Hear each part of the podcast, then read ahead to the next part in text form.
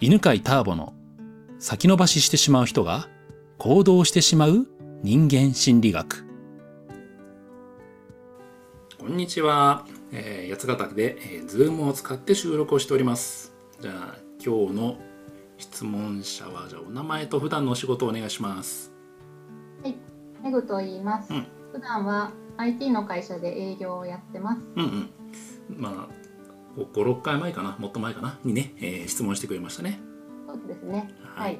じゃあ今日聞きたいことは何でしょと聞きたいことう、うは、ん、えっ、とちょっとここで聞いていいのかどうかわかんない不安があるんですけど、まあ試しに聞いてみてください どうしたら彼氏できますか。あー あじゃあ答えられる範囲で答えてみましょうか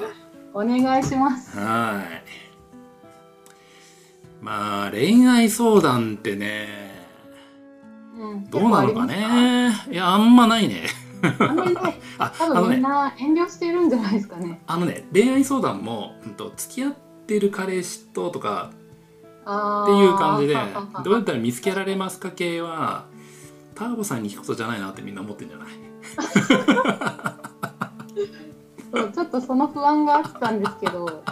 まあ試しに聞いてみようかなとああ思いました。うんじゃあちょっと試しにあの話してみるよ だからえっとねちょっとじゃあうん何を聞いてみようかなちょっとメグに聞いてみようかなえー彼氏が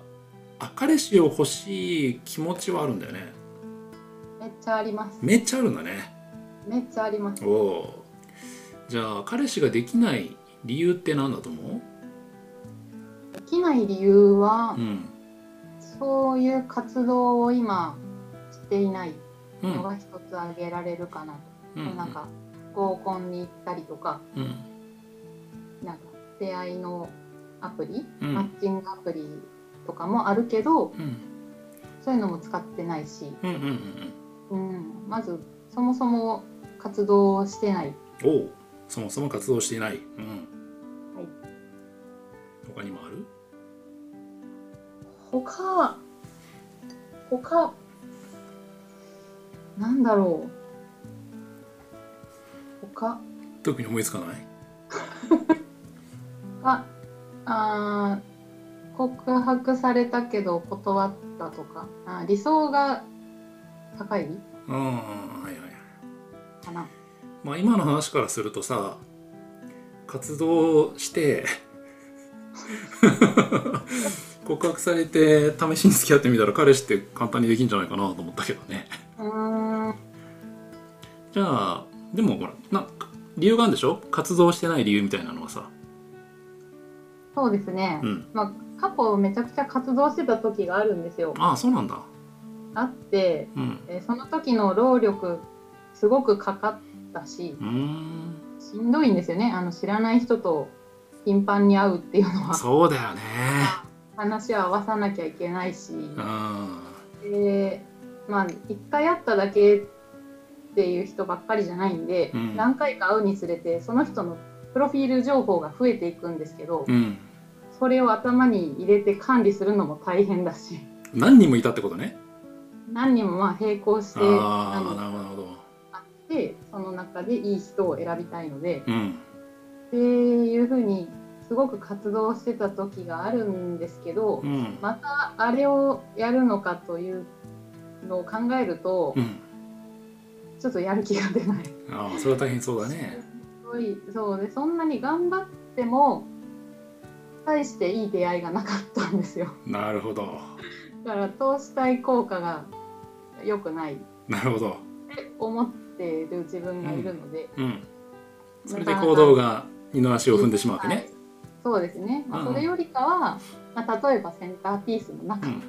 うん自分が学んでる中でうん自然に出会えたらいいなっていう理想を思い描いていますおおそれも全然いいけどねいいですよいね、やいいと思うわいいと思います、うんじゃあそうねえっ、となんかよくあるさあの理想の人を思い描きましょうとかっていうのはちょっと置いといてちょっと全然違う角度でじゃあアドバイスしてみるわマーケティング的なアドバイスをしてみようかチなやつですね。ああマーケティング的なねあの俺ね27くらいから、まあ、ちょっと仕事をすごい頑張ったっていうのもあって恋愛、まあ、彼女がいなかった時期があるわけで、はいほんと結婚したくなってでいろいろ考えたことがあるのうーん。でやっぱあのそのその当時はマッチングアプリとかなかったんだよねうーん。でどうしたかっていうと、えーまあ紹介してもらおうと思ったわけね、うん。う、なんるほど。で紹介してもらう時に、えーちょっとマーケティング的なことを考えたわけ、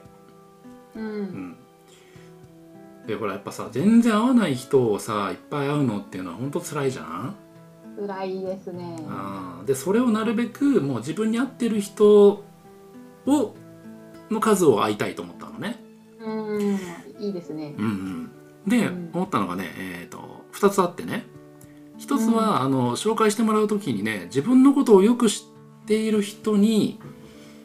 紹介しててで紹介の仕方はねあのどういう条件とかはもう置いといてあなたから見て俺に合いそうな人を紹介してくださいって言ったんだよね。おーうんおー。まあ、なんか容姿とかね髪長いとか何やなそういうの職業なんとか置いといてあ職業あの条件一個だけ言ったわできればあの経営者の娘がいいってまあでもそれも絶対じゃなくて、まあ、それはあの成功している人にアドバイスをもらっていてさ経営者ってすごい波が大きいから会社員の娘さんだとすごく不安になっちゃうから経営者がいいよっていうなんかそれを飲みにしてたってだけなんだけどうーん。でそれ以外はもうなんか俺に合いそうな人を選んでっつっていうのをお願いしたんだけどお願いした相手は誰かっていうと3人にお願いしたんだけど3人とも女性おーでなんか人を見る目がありそうなさ人いろんな人をなんか紹介したりとかすることが多い多かった。りうん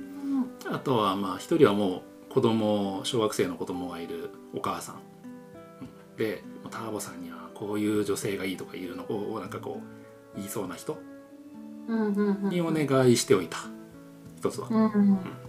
でもう一個はねえっ、と自分のねプロフィールを作ったんだよねおープロフィール。プロフィール。で、はいえー簡単に言うとさあの自分はこういう人だよって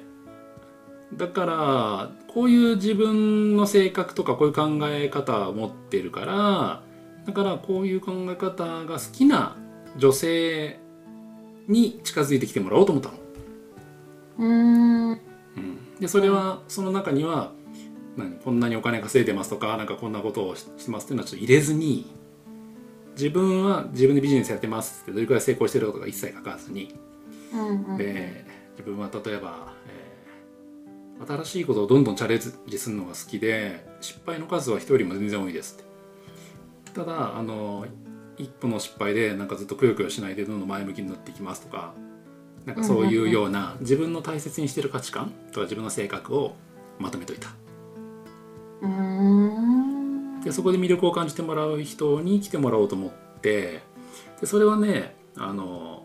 そうマッチングアプリはなかったんだけどやっぱなんかこうネットで結婚相手を探すみたいなのがあってそこには載せたことがあるうーん。ん求人広告みたいな感じ。求人うーんとねマッチングアプリにまあ似てるね、まあ、もうちょっとなんか商法的な掲示板的な感じかな、うーん。うんうん、出会い系よりもちょっと真面目なやつって感じうんうんうん。でえ実際そこでの女性と何人かと会ったこともあるほううんであのー結果どうだったかっていうと結果はい紹介の方が良かった、俺の場合はね、うーん。うん、うんでターボさんにこの人会うと思う人を紹介してもらってでメールだけやり取りした後に会ったんだけどその時ね俺何のこうなんていうのかなその女性に対してビビッとくるものは全くなかったんだよね、へえ。うん、ただなんか気が合う感じだった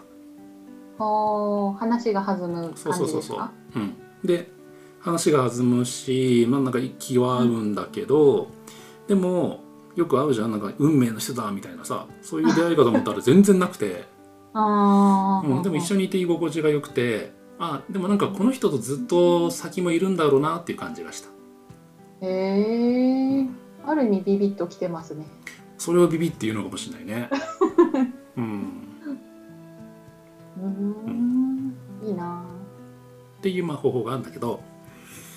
まあね、えー自分のことを説明するっての大事かなと思うねマーケティング的にね、うーう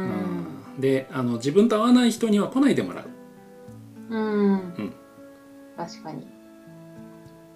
私はこういう性格ですってこういうことを大事にしてますって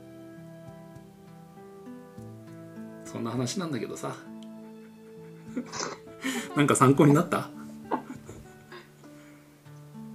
誰かに紹介してもらおうかなと思いましたああいいと思うわああそうそうサーボさんももし思いついたら紹介してくださいうん覚えとくわ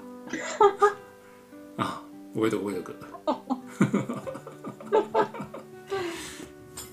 はいじゃあそんな今日はそんなところではいありがとうございましたありがとうございましたこの番組は犬飼ターボ、ナビゲーター竹岡由伸でお送りしました。